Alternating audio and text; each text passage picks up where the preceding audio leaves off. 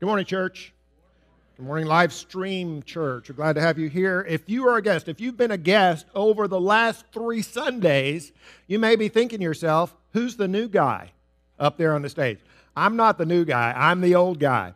But I did ask Scott Blount to preach that sermon series on the art of neighboring. And one of the main reasons was because he and Peggy lived that command out as well as or better than anyone I know certainly better than I do. And you could tell through his teaching what moral authority he has in teaching that. So I'm sure you agree with me. We all appreciate what he did there. If we put that into practice, it will be a blessing in our neighborhoods and to ourselves, and will advance the kingdom. But let's move on to our new sermon series Obey Everything. What did you want to be when you grew up, when you were a child? I've been asking that of a number of people as they've been coming in. That was a survey that was recently done with a number of children, 12 years old and under. Here are the top 10 vocations that they aspire to doctor, veterinarian, police officer, firefighter, scientist, engineer, musician, athlete, teacher, astronaut. Somehow, Ernie, a preaching minister, didn't make it up there. I don't know how that happened.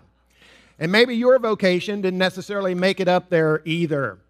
But the second habit of highly effective people, Stephen Covey's book, Seven Habits of Highly Effective People. The second habit is to begin with the end in mind. Begin with the end in mind. And that is an acknowledgement that all things have two creations. First, there is a creation in the mind or the imagination that is followed by a physical creation. Like a building follows a blueprint. And if we do not intentionally focus on that which we want to be and who we want to be, we'll find ourselves at the mercy of other people or circumstances, but other people who have an agenda for us. Someone has said if your ladder is leaning against the wrong wall, then every step you take is taking you to the wrong place more quickly. What I want to do this morning is make sure that our ladder is leaning against the right wall. We're going to begin with the end in mind today, and that is God's end or God's goal for us. We're going to go all the way to the end of the book of Matthew. In fact, the last three verses of the entire Gospel of Matthew to see what our end is. What, I mean by that is what God's goal is for us in life. Matthew chapter 28, verses 18 through 20. Then Jesus came to his disciples and said, All authority in heaven and on earth has been given to me. Therefore, go and make disciples of all nations, baptizing them in the name of the Father and of the Son and of the Holy Spirit, and teaching them to obey everything I have commanded you. And surely I'm with you always to the very end of the age. So here's the goal it is to be a disciple of Jesus. That's his end goal for us. And there's a parallel track to that, and that is to make disciples of Jesus. Help other people to do that. We cannot help others to become disciples if we ourselves are not disciples of Jesus. So, what does it mean to be a disciple? Well, let's break it down into two parts. Number one is to be baptized, baptizing them in the name of the Father and the Son and the Holy Spirit. Now, a baptism is an immersion in water of a repentant believer. I trust most of us have done that. I'm, I'm sure most of us have. I trust most of us have done that. If we haven't, let's make sure we take care of that today. But I'm not going to camp out on baptism, at least not today, or at least not right now because of that fact. So once we've been saved, and that happened at your baptism, baptism is the occasion of salvation. Once we're a Christian and we've been saved, then part two, talking about being a disciple, is to obey everything that Jesus commanded. Oh, is that all? Yes, that's all. Obey everything that Jesus commanded. Now, I want to uh, take a step back here and ask and answer a question about the commands of Jesus. On the first Sunday of every month, we have what we call a Discover Luncheon. And it is for our church guests who are looking for a church home or church shopping, as they say.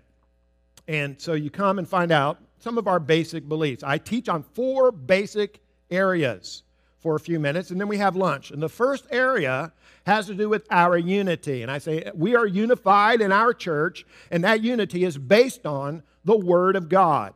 And I use this passage, Ephesians chapter 2, verses 19 through 20 where Paul writes, You are members of God's household, built on the foundation of the apostles and prophets, with Christ Jesus himself as the chief cornerstone. So the church is built on the foundation of the apostles and prophets. Now, may I tell you something that I'm sure you already know about the apostles and prophets of Jesus? They are dead. They are all dead. So when Paul says that the church, and he's one of them, by the way, the Apostle Paul, says the church is built on the foundation of the apostles and prophets, does that mean that we've got somehow the bones of an apostle or a prophet underneath this building as part of the foundation? No, obviously not. He's talking about the teaching of Jesus' apostles and prophets, which we have in the form of the New Testament, the 27 books of the New Testament. The commands of Jesus are recorded in every one of those 27 books. But we're going to restrict ourselves in this sermon series to the Gospel of Matthew. So that's what I start that's the first section that I teach on in the Discover class, and the Discover Luncheon. So last month I was teaching on that. I, I, taught it three times on that particular Sunday because Scott was preaching. And one young lady that I, I had came back to me after, after that presentation. She said, Well, wait a minute. Are you saying you think the Bible is the Word of God? She said, It's a good book, no doubt. There's some good stuff in there, but it was written by human men, just like anybody else, fallible, capable of mistakes, written hundreds of years after the fact. You can't be serious about the Bible's the Word of God. I get my truth, some of it from the Bible, but uh, in all kinds of other places. And we never got past section one with her. Now, her questions are legitimate. Her, her objections are legitimate. She's not the only one who wonders about that. There may be some people here this morning who wonder about it. And I commend her for her courage to even speak up and voice them because a lot of people may think about those things, but they don't necessarily raise that question. But she did. I know of young people been raised in this church. And doesn't ha- just happen in this church, but in this church, gone off to Bible college, learned some things about the Bible that weren't really true, but they accepted them, came to the point where they didn't believe the Bible was God's word anymore, and now they're not even Christians any longer. So, this is an important question, and this is what I want to spend a few minutes addressing this morning. This is the question of the New Testament canon. The word canon means a list. It's the list of those 27 books that comprise the New Testament that we accept as the inspired Word of God. How come there's 27 and not 28 and not 25 or 24? How did those 27 books come to be accepted as the authoritative, inspired, inerrant, infallible Word of God? Michael Kruger, in his book Canon Revisited, suggests there, there are basically three characteristics of these books that wound up in the New Testament canon. They are number one, divine characteristics, number two, apostolic origin, and number three, church reception. That is near universal, not universal, but near unanimous reception by the early church. So that these books had divine characteristics. In other words, when you read them, and I know you've had this experience, there is something about the content of these books themselves that reflects the authorship of God. Just like when the Bible says you look out at creation and creation reflects the fact that there is a creator God, there's something about these 27 books when you read them that reflects God. John Calvin said this as far as sacred scripture is concerned, it is clearly crammed with thoughts that could not be humanly conceived. Let each of the prophets be looked into. None will be found who does not far exceed human measure. Consequently, those for whom prophetic doctrine is tasteless ought to be thought of lacking taste buds. End quote. Who knew John Calvin had a sense of humor? But maybe you've had this experience. I had it this morning. I was reading in Mark chapter 6. I said, wow, no human being could have come up with what's actually recorded right there.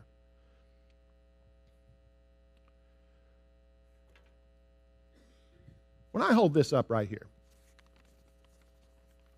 I'm going to ask you, what form of writing is this? Go and make disciples of all nations, baptize them, so on and so forth.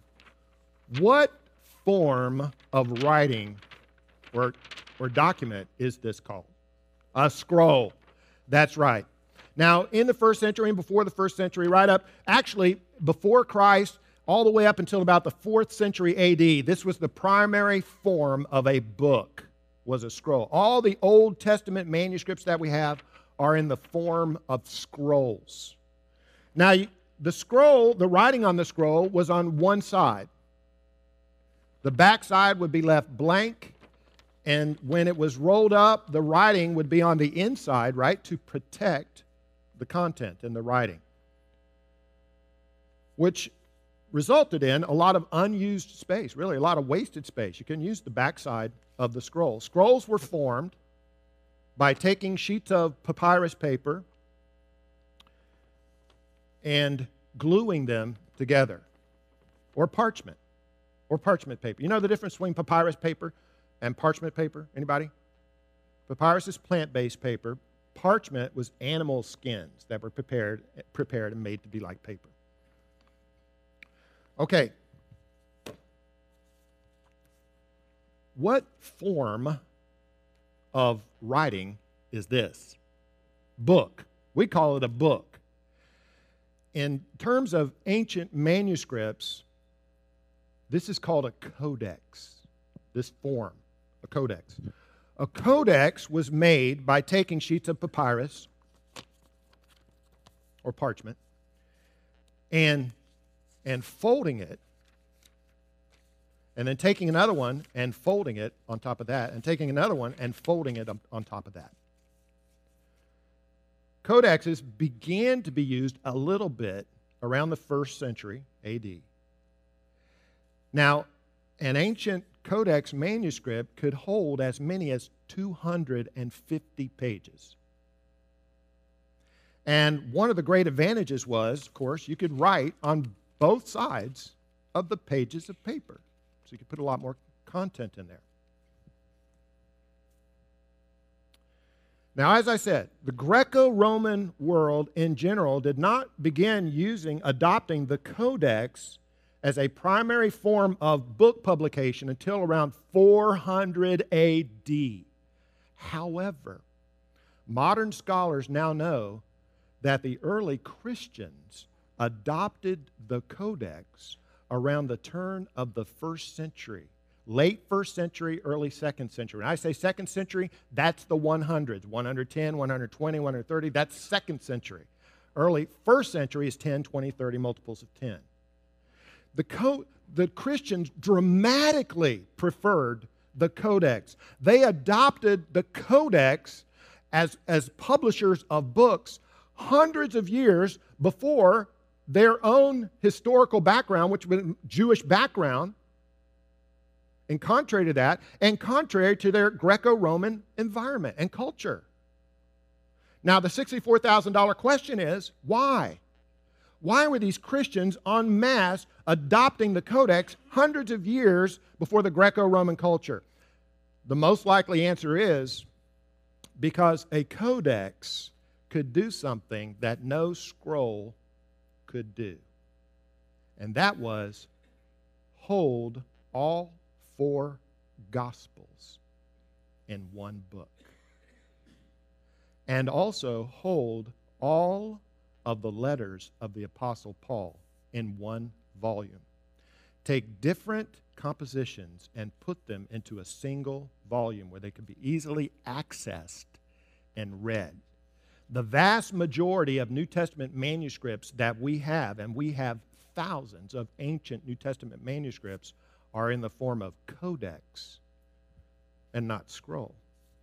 Now, what that means is that these early Christians, very early in the process, very early on this time continuum after the death of Jesus and into the apostolic age were beginning to make decisions about what was canon and what was not canon, what was the Word of God and what was not the Word of God.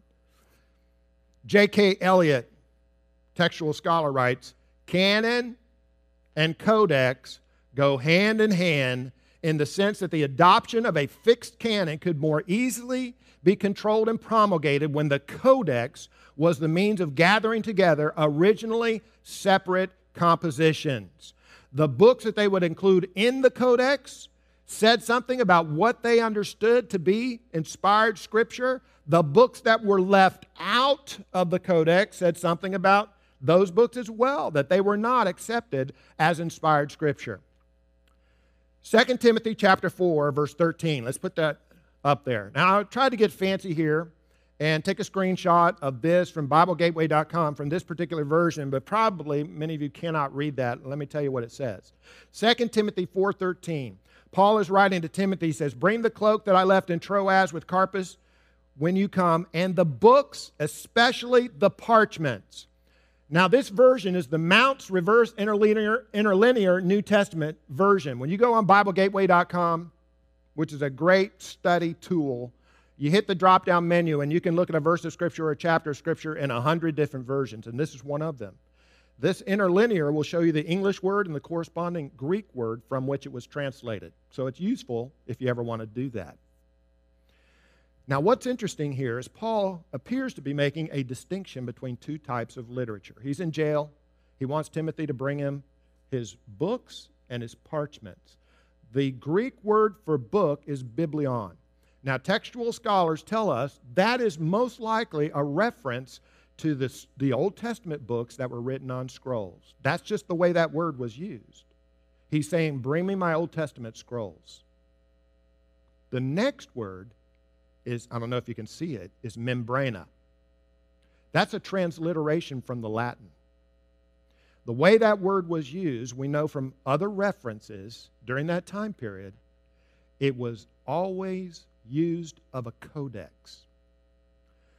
And so Paul is saying, Bring me the scrolls and bring me my codices. That's the plural for codex, my codexes, this book. And because he's talking about Scripture, it's likely he's differentiating between the Old Testament and some Christian writings. Now, let me give you another quote from Michael Kruger. He says, Given Paul's knowledge of the canonical Gospels, we have to at least consider the possibility that gospel accounts may have been contained within these codices that he's asking for. Okay, so what does he mean? Given Paul's knowledge of the canonical gospels, the, what are the canonical gospels? Matthew, Mark, Luke, and John. Reference 1 Timothy 5:18 is where Paul in his first letter to Timothy quotes Jesus. He quotes Jesus. Now that could have just been from oral tradition that was passed on to, to Paul, but it also happens to be a quote from the Gospel of Luke, chapter 10. So Kruger is saying, giving Paul's knowledge of the canonical Gospels, Matthew, Mark, Luke, and John, we have to at least consider the possibility that gospel accounts may have been contained within these codices. So Paul is saying, as early as whenever he wrote his letters, and I think there's a good case that every book in the New Testament was written prior to AD 70. What happened in AD 70? Yes, the destruction of Jerusalem. And no New Testament writer mentions that after the fact, and they would have. But in any case, so Paul could very well be saying, Bring me my Old Testament scrolls and the Codex with gospel content, my books with the gospel content. That early on. That early on. The other theory is there's two competing theories either gospels or copies of Paul's own letters. Authors back then carried around copies of their own letters. And Paul very likely did. He would send them to churches and say, circulate this letter because he knew he was writing the Word of God. He said, have this written, have this read aloud in the churches. And Peter, the apostle, wrote about Paul's letters and identified them as what? Scripture.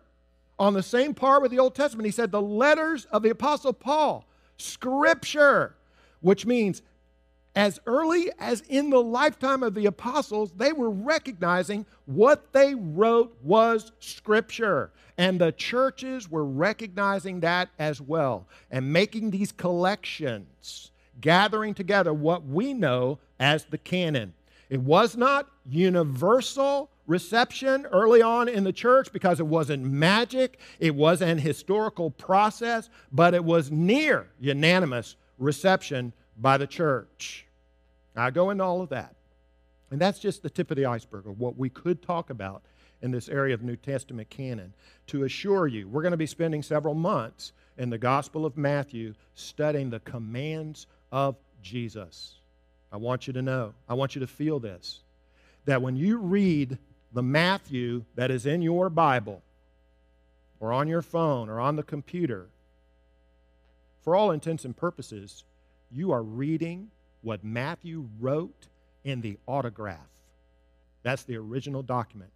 You are reading the actual words of the actual Jesus, the actual commands of the actual Jesus, the actual actions of the actual Jesus. We can be just as confident in this book as we are the trustworthiness of God Himself.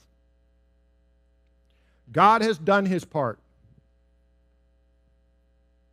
His part was to send Jesus to die for our sins, to redeem us, and then to provide for us documents that tell us of these redemptive acts and explain them to us and give us commands by which to live the abundant life and a life that is pleasing and brings glory to God. And have that available to the early church and received by the early church and then copied and providentially, God preserved those documents for us right on down to today when we have our Bibles. He's done his part. We have to do our part.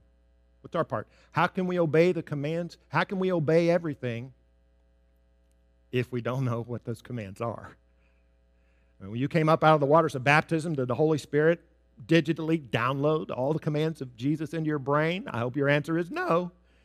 It does not work that way. Holy Spirit's ministry to us is not teaching, it's power. He indirectly teaches us through the scriptures that he inspired. Now, I want to. I want to close up with an illustration here, and it's a political illustration. So please do not applaud and please do not boo. Don't get distracted because this comes from the political realm. I'm not saying anything political here, but I do want to make a point with it. And so, two weeks ago, I think it's a couple of week, two weeks ago, the president gave a State of the Union address. At the conclusion of the State of the Union, uh, Speaker of the House Nancy Pelosi did what? She ripped up the speech behind him on camera. Like I said, don't cheer, don't boo, don't care. But what was she communicating there? There's no question about this. She was communicating disdain and contempt for President Trump. She said so herself. Now, if I, if I, now our president, our king, our Lord, our master, our ruler, our savior Jesus, God. And here's his message to us. If I was to stand up here and rip this Bible up, you would be outraged, and rightfully so. And I'm not going to do that, and I never would. And you wouldn't want to either. But I wonder if there's not a figurative way to do that. Not a literal way, but a figurative way. Maybe a couple.